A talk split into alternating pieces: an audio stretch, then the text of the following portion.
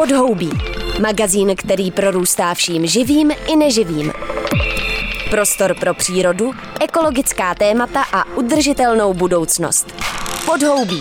To je útěk do divočiny Ondry Šebestíka na rádiu Wave.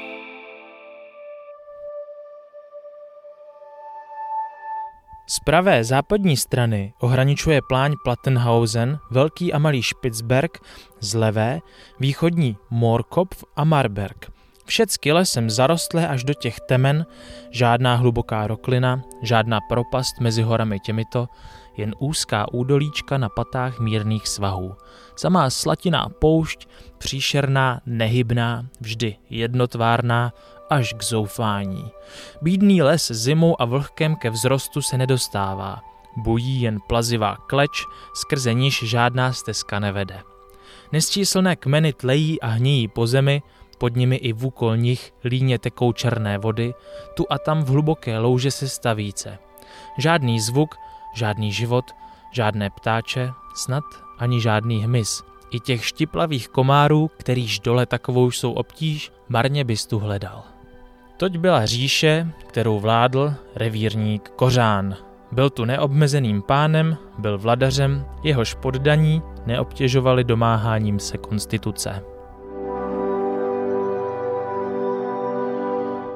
Tak zní popis jednoho šumavského zákoutí z pera autora venkovského realismu a mistra lirických obrazů ze Šumavy Karla Klostermana. A jak jinak než zmínkou o revírníkovi Kořánovi z románu Ze světa lesních samot, začít povídání s jiným šumavským fořtem, Petrem Ješátkem. Ješátko je výrazná postava horského lesnictví ve výslužbě, který si v penzi přilepšuje pronajímáním několika pokojů na své hájovně na Špičáku, kam jsem ho přijal vyspovídat. Bývalý lesní inspektor Národního parku Šumava seděl v masivním koženém křesle v zemitém obýváku roubeném hlavami jeleních trofejí a vyprávěl, jakže se to s tím lesem má. A tady to vyprávění máte, dnešní podhoubí. Tak pěkný poslech.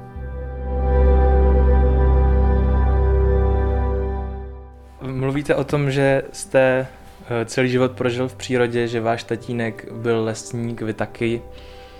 Takže já jsem za váma přijel sem na hájenku, na špičák, abych se s váma bavil pravděpodobně o Šumavě hlavně a o lese. A možná první věc, která mě zajímá, protože jsem uh, ročník 90, naši posluchači budou asi taky mladší spíš, co bylo před Národním parkem Šumava a jak se z toho prostoru vlastně stal Národní park? Takhle předtím to byly západočeský státní lesy, jeho český státní lesy a vojenské lesy a statky, Sušice a dole Horní Planá protože tady bylo hraniční pásmo, tak ty lesy byly opravdu zachované proti těm ostatním částem v republice. I když proti tomu současnému stavu, který je, tak ty lesy po celé republice byly nádherný. Jo, ne, nebyl to skvost, že jo, prostě se hospodařilo pro dřevo, nikoli pro přírodu. No ale to, co se děje dneska, je tragédie. No a proto v tom roce 91, protože ty lesy byly zachovaný, tak zde mohl být vyhlášený Národní park. Ten Národní park už tady prosazoval rodák ze železní rudy profesor Komárek, zakladatel výzkumného ústavu lesního hospodářství a myslivosti, ale taky spisovatel, napsal třeba Lovy v Karpatech. Takže ty lesy byly nádherný, ale převažovaly v těch nižších polohách, převažovaly smrkové monokultury. Takže tenkrát se rozhodli a správně, že tady bude Národní park s tím, že budeme vracet lesu to, co i minulý generace vzali, to znamená ty jedle buky a ty horské smrčiny, jsou ty vysoké polohy, budou ponechaný. Budou ponechaný mokřady a jinak, že prostě dole se bude šetrně lesnicky hospodařit. Švýcaři to nazývali neviditelné lesnictví. Převzali jsme lesy proti odporu politiků, který teda napřed politici odsouhlasili e, v zákoně, že je máme převzít, ale pak se dva ministři, Benda a Lux, postavili proti tomu, ale my jsme to nedodrželi, ten jejich příkaz, lesy jsme převzali.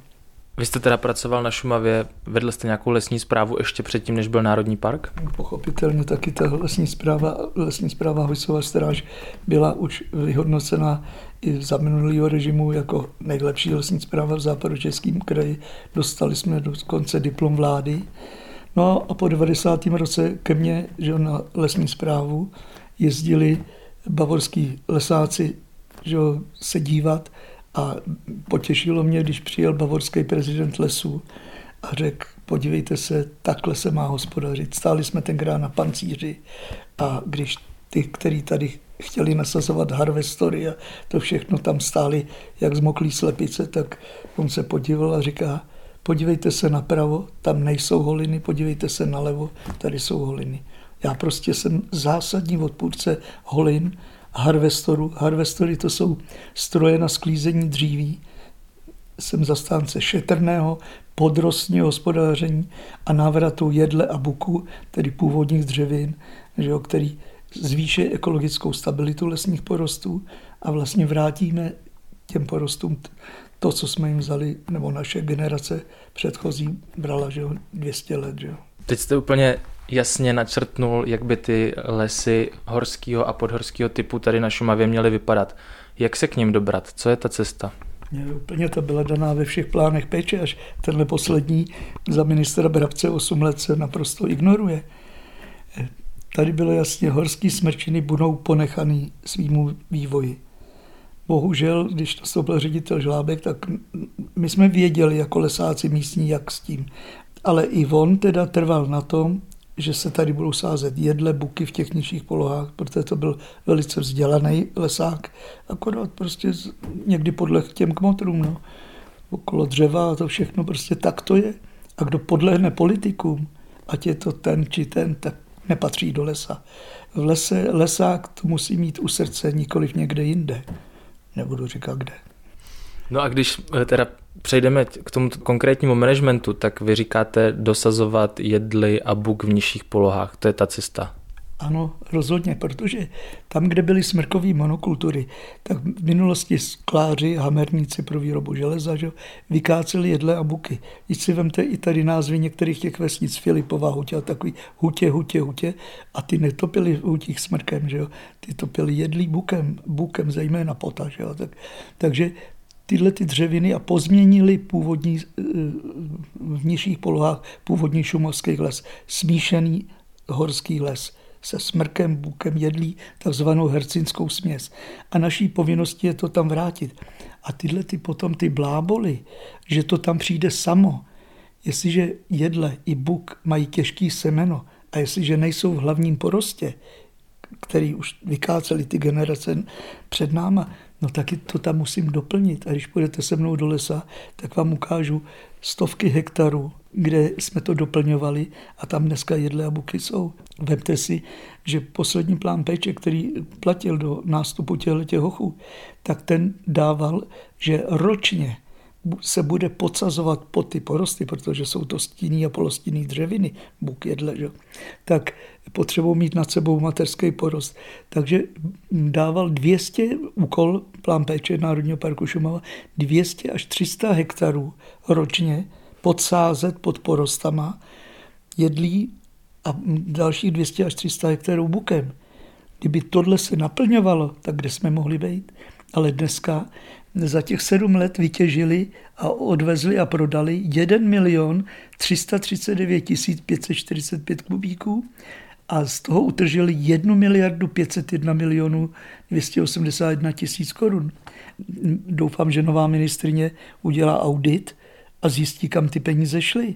No a když se udělala velkoplošná inventarizace lesů, kterou si samotná zpráva parku objednala, tak přišla v roce 2014, to dělala na odborníky na lesní ekosystémy a ta konstatovala, že v polohách do 950 metrů je stav lesů kritický a silně ohrožená je geneticky cená jedle, má nízký podíl na obnově, pouhá necelá 3% a současně i buk. Takže tady máme odborně velkoplošnou inventarizaci, za kterou se zaplatilo možná kolik milionů, která se dělala několik let a pak přijdou někt- dosazení hoši a řeknou, to není pravda. Tady byl vždycky smrk. Takhle argumentuje současný vedení, že i dole byla smrková monokultura. A naivní, naivní návštěvníci Šumavy, když přijdou, tak vidějí, že tam rostou sazenice smr- smrku nebo eh, smrk prostě v různém stádiu, ale zapomínají na to, že tam měli zároveň růst buky jedle, jo, další dřeviny, protože vlastně se vytváří další kalamity, kalamity. Já to zkusím trošku zobecnit, vy jste konkrétní a e, chápu to, ale myslím si, že ta současná retorika kolem národních parků nebo vůbec to hlavní, kvůli čemu vznikají, je bezzásahovost. Je to vlastně gro národního parku. S tím vlastně souhlasíte tady s touhle věcí, jako je bezzásahovost a do jaké míry a kde už se má zasahovat? Jak to poznat? No, naprosto s tím souhlasím, když se podíváte na moje vystoupení v televizích, tak tam říkám, kde jinde by měla být bezzásahovost. Proto ty horské smrčiny původně byla bezzásahovost na Šumavě v Národním parku přes 20%, pak to ředitel Žlábek snížil na 12%. I ten poslední plán péče byl jasně daný do roku 2030 mělo být dost, to je za chviličku, mělo být docíleno 50% bezzásahovosti. Ale mělo to být díky tomu, že těch 20 let, co existoval Národní park, se tam měly dělat podsadby, navracet jedle buky a k těm já nevím, 19% horských smrčin, který měly být bezzásoví, bohužel do kterých někdy vlezli, někdy nevlezli, to je to, to prostě střídání, který měly být absolutně bezzásahový, jako trojmezenský prales. Já jsem byl jediný lesák z parku, taky jsem to pak odnes, že, který se postavil proti kácení v trojmezenském pralese. To byla prostě nesmysl. No a, a na Mokrůvce, že jo, to stejný. No a takže naprosto parky musí být bezzásový. Že jo? A teď je jenom otázka vždycky to, jak ta příroda se připraví. Pak je mi úplně jedno, bych vám zase mohl ukázat sežraný smrkový porost, kde bylo zastoupení smrku, řeknu 80-90%, ale byly tam jedle buky a dneska, když se tam přijdete tady na Železnorudsku podívat, tak když se podíváte pod ten porost, tak je tam, já nevím, 60% jedle a 20% buku a pak je tam 10% smrku. A takhle to má být. A když to není v tom hlavním porostě, no tak to tam musím dosadit a jak tu kulturu tam tyhle stromky zajistím, no tak to dám bez zásahovosti a takhle postupovat. Ale to je normální. A ne, že to vytěžím na holinu, co se děje dneska s harvestorama, vytěžím, říkám tomu ještě, eh, že připravu že divočinu, vytěžím, dřevo prodám a vyhlásím to za bezzásahovost. A lidi jsou nadšení, když tam přijdou a najdou tam, já nevím, na hektar 300 smrků a vedle třeba u jezera Laka, když se podíváte v zásahovém území, tak jsou tam holiny a zase tam roste smrk. A půjdete kousek dál k zlatému stolečku a uvidíte tam krásný jedle, který jsme tam vysázeli.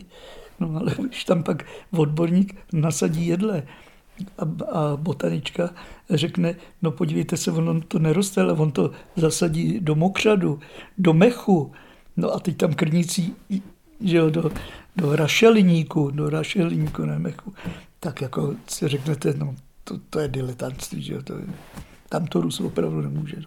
Proto jsou přírodní stanoviště, který jasně říkají, tady má být taková a taková dřevina a ten lesník musí být vzdělaný. A nejlepší bylo, když jsme měli dříve, jsme měli svoje pracovníky jako za státních lesů. Já jsem měl třeba, tady se zalesňoval pancíř, tak to tenkrát spadlo v 84. roce, že to spadlo a to všechno. Tak jsem měl na Slovensko, tady byl nedostatek lidí, tak jsem měl na Slovensko, byla na Cirochou a tam všade na východní Slovensko a tam jsme popili s těma východňárama a dovezl jsem sem lidi. No a nakonec taková Boriková Širgel tady zůstali, už jsou po smrti a jsem pak u tom umřel a to. A ty zalesňovali třeba na pancíři a dřeli, dřeli. A představte si, ty, jak měli ten les u srdce, tak jako jsme to měli my lesáci. Oni dělali do soboty, v neděli šli dopoledne do kostela, pak šli na oběd do hospody, že si peníze vydělali, pak sedli lanovkou, jeli na pancíř a dívali se ze zora, jestli jim tam neuschla nějaká sazenice. A pokud jim uskla, tak šli za hajným a říkali mu, hajnej, nám tam uschlo pár sazenic, řekněte Foštovi, že? řekněte mu, ať nám dá gazíka, my tam zajedeme, vyzvedneme dole na hamrech, třeba nějaký ty smrky jo, a dáme to tam. A zadarmo, protože to je naše čest, že to... No, no. No a když se teda vrátím ještě k těm holinám, které teď vznikají, hm, ten argument je, že se to dělá kvůli tomu, aby se nešířil kůrovec do dalších pásem. A teď už se tam teda nestihne ta jedle ani buk dosadit, protože zkrátka na ně nebude dostatečně zastíněno. Přesně, tohle jsme už měli oskoušený třeba tady pod polemem, tak jsme tam i ten smrk dali, ale jako přípravnou dřevinu. A to vám zase můžu, tady bych vám mohl ukázat fotky, i, jsem to zveřejnil na Facebooku. Vyrost za 8-10 let tam smrk, protože on, když je na holině, roste rychle, že jo, má velký přírůsty, ale to dřevo pak se bude lámat, že jo, všechno. A k tomu jsme pak přisázeli jedle. A on, tam bylo mikroklima, a ty jedle tam rostou. Já jsem to ještě ukazoval současnému řediteli Hubenému, říkám, podívejte se, jak to tady roste. No, byl z toho překvapený, protože to je logický. Ale zároveň takhle můžu používat i jiné dřeviny. Ale musím vždycky vidět, jaký. Jo, protože zase to, to je jich takový, až tam nalítne bříza, až tam bude, ta, než ta bříza tam naroste, ne, nebo já nevím, jeřáb, jeřáb tam okoušou ty jeleni a to všechno, tak to bude trvat, ale mezi tím ta půda vysychá, přitom půda, půda je les, lesní půda, ty stromy, to je jedna věc. No, je, to, je to na velký vyprávění a hlavně chodit po lese. Že jo? A uvědomit si, co se, dívat se, co se s tím děje, když vám tam naroste taková třtina. Tak se diví, že se přemnoží třeba jelení zvěř. Jelení zvěř je lesostepní zvěř. Ta potřebuje tuhle holinu, část lesa. Pojďme teď trošku to vzít z druhé strany. Nechybí nám tím pádem ty uh, velký šelmy, které by pomáhaly redukovat uh, tu zvěř? Zásadně, proto jsem byl zastáncem návratu vlka že jo, na Šumavu. Rys, já jsem Rysa viděl poprvé tady u Černého potoka, asi v roce 84 nebo 5, že jo, tak to byl zážitek, že jo jo, jak vytyká Černý jezera, to, no, to byl zážitek. No. A pak jsem viděl rysa mockrát, rysici, která útočila na srnčí a na všechno. Když jsme přestali střílet srnčí, tak eh, ten rys měl dostatek potravy, protože to srnčí je součást jeho potravního řetězce. Já jsem viděl třeba opravdu neúspěšný lov e, rysice na srnce a na srnu a tam na velkým bodu a nádhera, zapadlo sluníčko. To prostě jsou zážitky, to sledovat, já nevím, půl hodiny, jak ten, ta rysice, jak se chovala, jak se chovalo srnčí a pak srna bekla a vypálili a ona za nima rysice běžela 50 metrů a řekla, jsou dobrý, vracím se. Víte, to je potřeba. Já tady třeba na hájence krmím lišky. Jo, co nesnědí hosti, tak, tak a nesežerou moji psy, tak dávám liškám a prostě to tak je. I ta liška patří do té přírody, protože liška, eh, jestliže máte, máte eh, semenej rok smrku, tak se urodí hodně šišek, semene, že jo, eh, namnoží se a právě i tyhle ty trávy, že jo, když jsou ty velké holiny, norník, rudý, hraboš, křadně, všechno. A vy jste vysázel jedle a najednou přijdete a na sněhu jsou ty jedle takhle okroužkovaný, třeba v metru, a to tyhle ty hlodavci udělají. A jestliže vystřílíte lišky, no tak je budete chytat ty, ty hlodavce sám. Zli... Pardon, že vám okoušou jakoby to, ano, to líko, čímž vlastně zabijou ten, ano, ten stromek. Ano, dokola. My, my jsme na to koukali už v 80. letech tady na Svarohu. Jsme říkali, ty, na, na tom sněhu, metru, co to je? Jo, protože jsme se taky, jo, nevíte všechno, že jo. Já jsem věděl všechno, když mi bylo 24 začal jsem dělat forsta. Dneska je mi 75 a nevím nic. Opravdu, tak to je, v tom, ta pokora do toho patří. A vracím se k té lišce. Jestliže takhle součást toho potravního řetězce jsou její eh, tyhle ty hlodavci, no a já ji zastřím, pak se divím, že se mi to přemnoží. To je stejný na polích tamhle, že jo. Jestliže vykácím souše a nemají tyhle ty puštíci a, a tyhle sovy, kde bejt, no tak pochopitelně zase se mi namnoží tyhle hlodavci. To, to prostě je tak logický, akorát ten člověk, který je casnej po penězích, ale ten nepatří do přírody. Ano, ať tam jde na procházku, ať tam jde, ale ne, ne aby jí neřídil, příroda se neřídí, ale aby s ní spolupracoval. Ten lesník musí s přírodou spolupracovat, učit se od ní. Ještě teď trochu přeskočím, ale uh, zajímá mě, jak dostat do lesů zpátky, jestli to teda vůbec je dobrá cesta, uh, menší uh, živnostníky. To je průšvih. To je průšvih, protože já třeba na zprávě jsem měl, já nevím, 16 koní, že těžarů, kupy, že a všechno takový. No, ale dneska třeba v tom parku řekli, ne, my kočí nepotřebujeme. A proto tady třeba už byl poslední, že v železné rudě poslední kočí. Znal jsem jeho tátu, táta u mě tahal, no, Radek tahal u mě, no teď tady je na vleku, no, ale půjde ještě tát.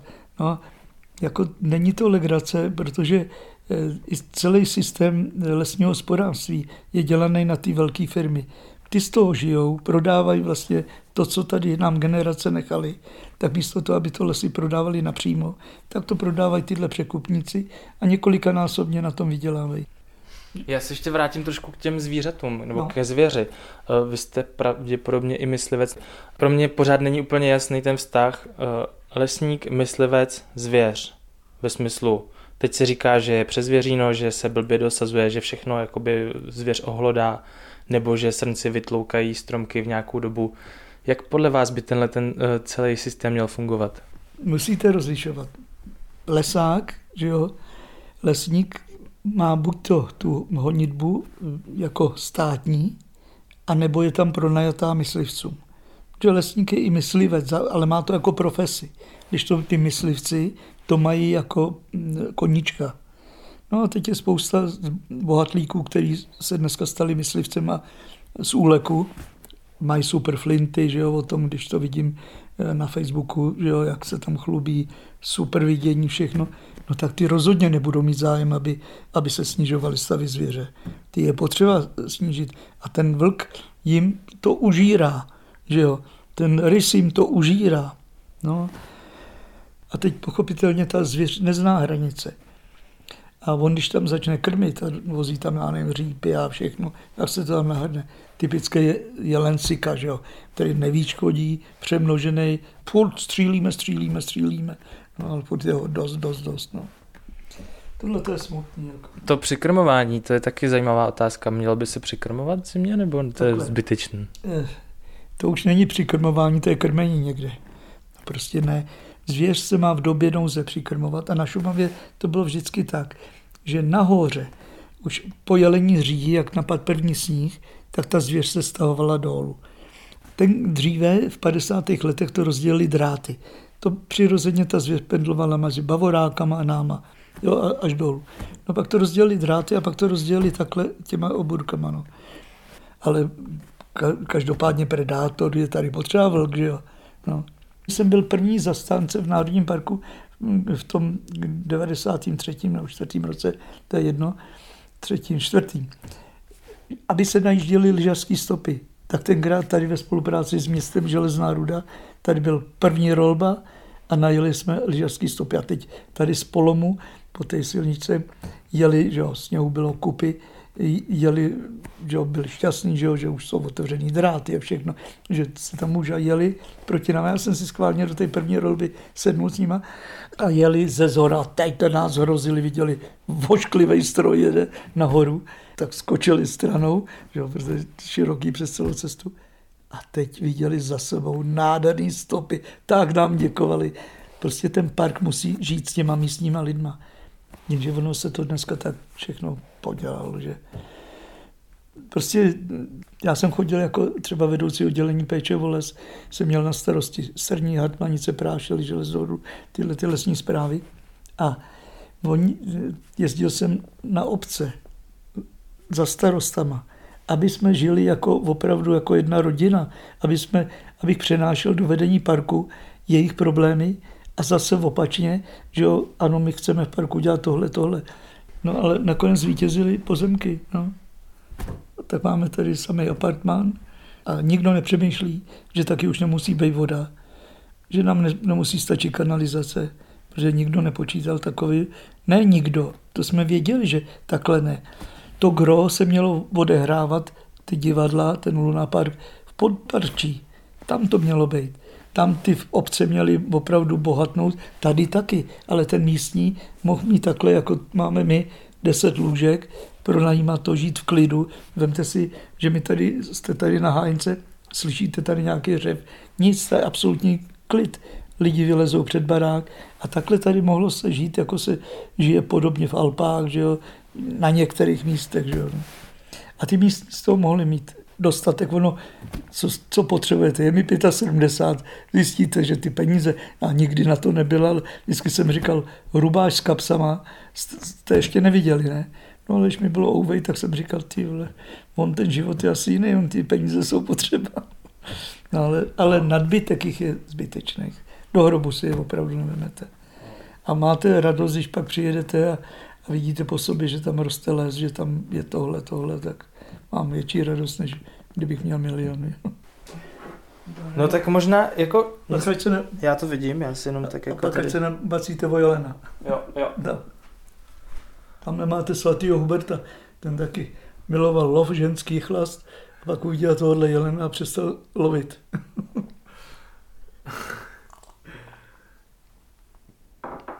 Já možná využiju toho, že jste takový uh, zkušený člověk, co tady žije tak, tak dlouho.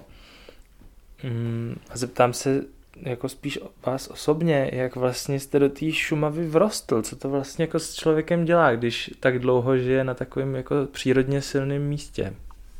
No, tak já jsem, já jsem se i narodil doma.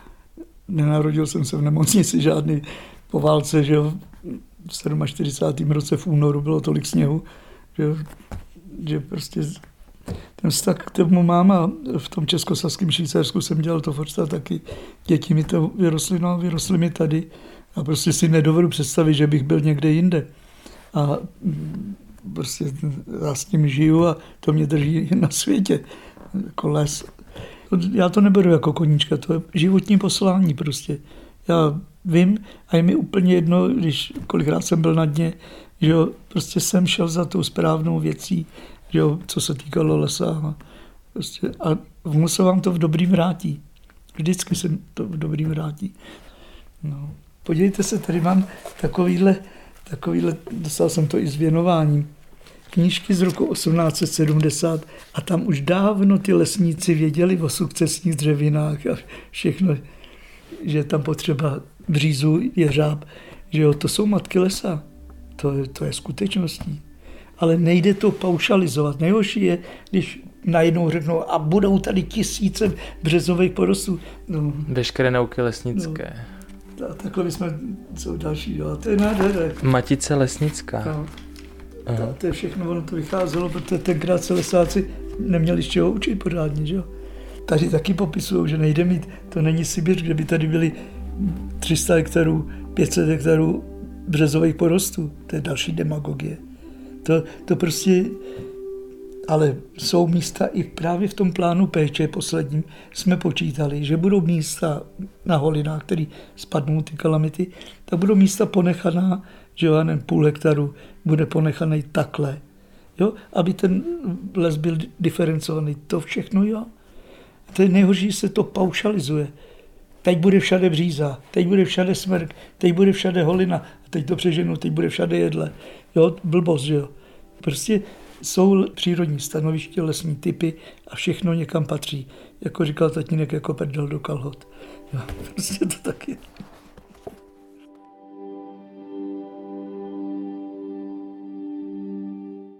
Uzavírá lesník, pro kterého je les domovem a posláním Petr Ješátko. A tím končí i další díl podhoubí, jehož smyslem bylo nahlédnout do staré moudrosti péče o les, moudrosti, která se trpělivě učí přímo od přírody.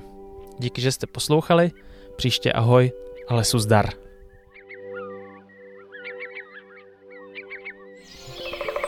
Chybí ti čerstvý vzduch a ptačí cvrlikání? Tak běž do lesa. Nebo si pusť podhoubí třeba uprostřed betonové džungle. Přihlas se k odběru podcastu na wave.cz lomeno podcasty a poslouchej podhoubí kdykoliv a kdekoliv.